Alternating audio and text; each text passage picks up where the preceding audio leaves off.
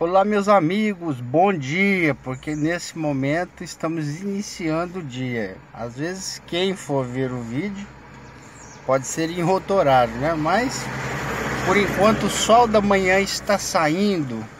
Antes de eu entrar para o meu trabalho, eu quero passar aqui para deixar esse recado. Antes de tudo, mandar um grande abraço para Marli de Carvalho, minha prima, quem tem me dado também um grande apoio nessa, nesse trabalho da, de fazer esses vídeos, promovendo Jesus, promovendo esse conhecimento novo.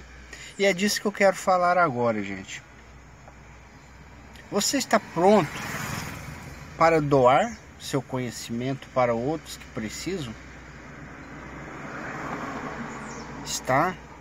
Você vai na sua igreja, ou no seu centro espírita, ou na sua casa de estudos, na sua universidade, e lá você está pronto para compartilhar, não tá?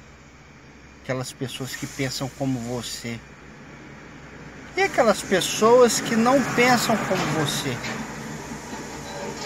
que não têm os, os mesmos conceitos doutrinários, que não possuem os mesmos dogmas que você ainda possui no seu pensamento, dogmas religiosos a respeito da vida, a respeito de Deus, a respeito de Jesus, da espiritualidade, enfim. Todos nós ainda carregamos esse dogmatismo. Inclusive nós que ainda participamos da doutrina espírita, percebemos que muitos irmãos ainda não aceitam nem sequer ver os vídeos da casa plataforma de oração. Ah, se soubessem que a equipe de Jesus lançando luz ao mundo pensariam melhor, né? Eu não esqueço o vídeo de Santo Agostinho, dado em 9 de dezembro do ano passado, quando ele falou sobre como deve ser um médio da luz.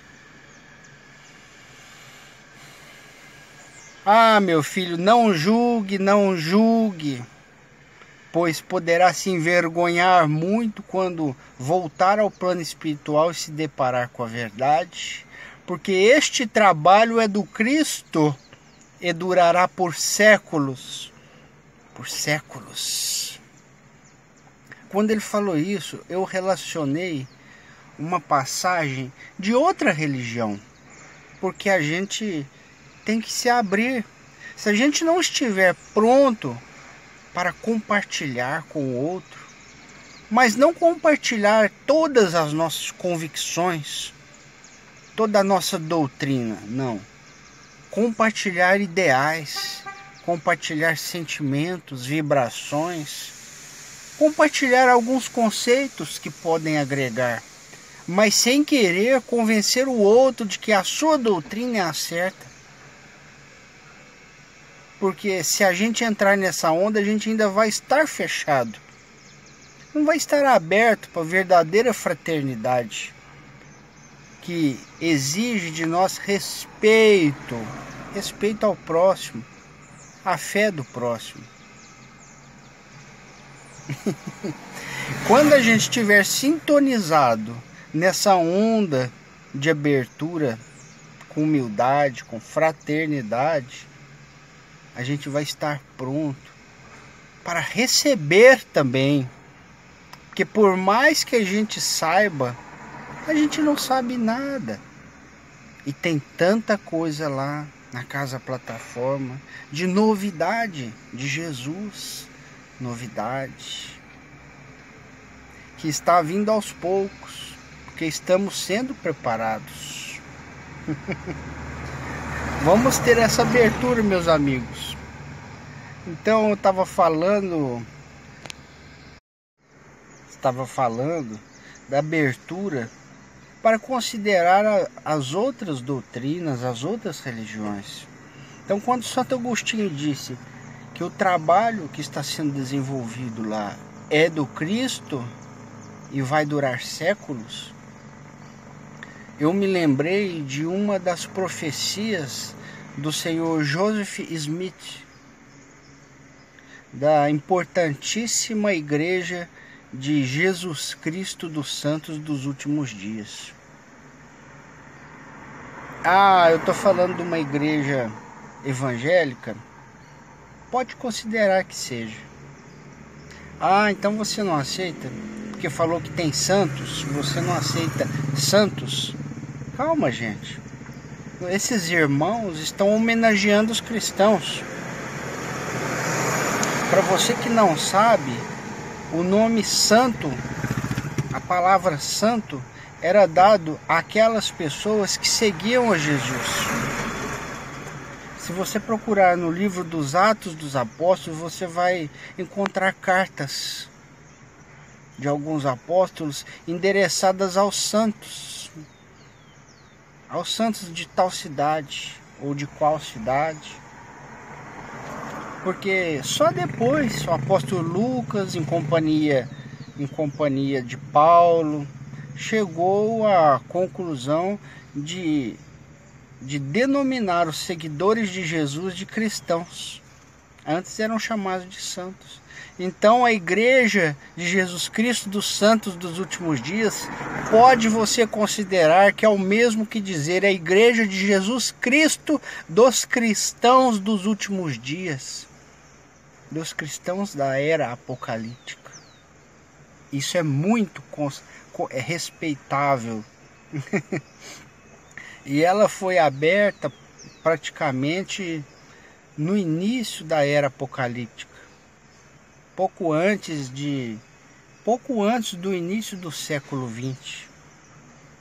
E numa dessas profecias, o senhor Joseph Smith afirmou que na segunda volta do Cristo, a Terra viveria um período de mil anos de paz. mil anos de paz. E Santo Agostinho falou que perdurará este trabalho por séculos então pode se relacionar. Vamos relacionar. Quem sabe é isso? Eu tenho no meu, coração que sim. Que esse trabalho poderá perdurar até o final deste milênio, deste terceiro milênio. Aí sim durará um século, onde findará também toda a revolução apocalíptica toda a revolução da transição planetária que ocorrerá em nosso planeta.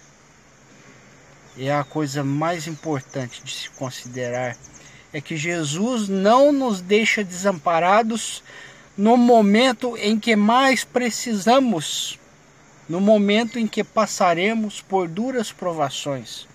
Logo no início, ele está aqui de volta a nos chamar a nos reunir em seu braço amigo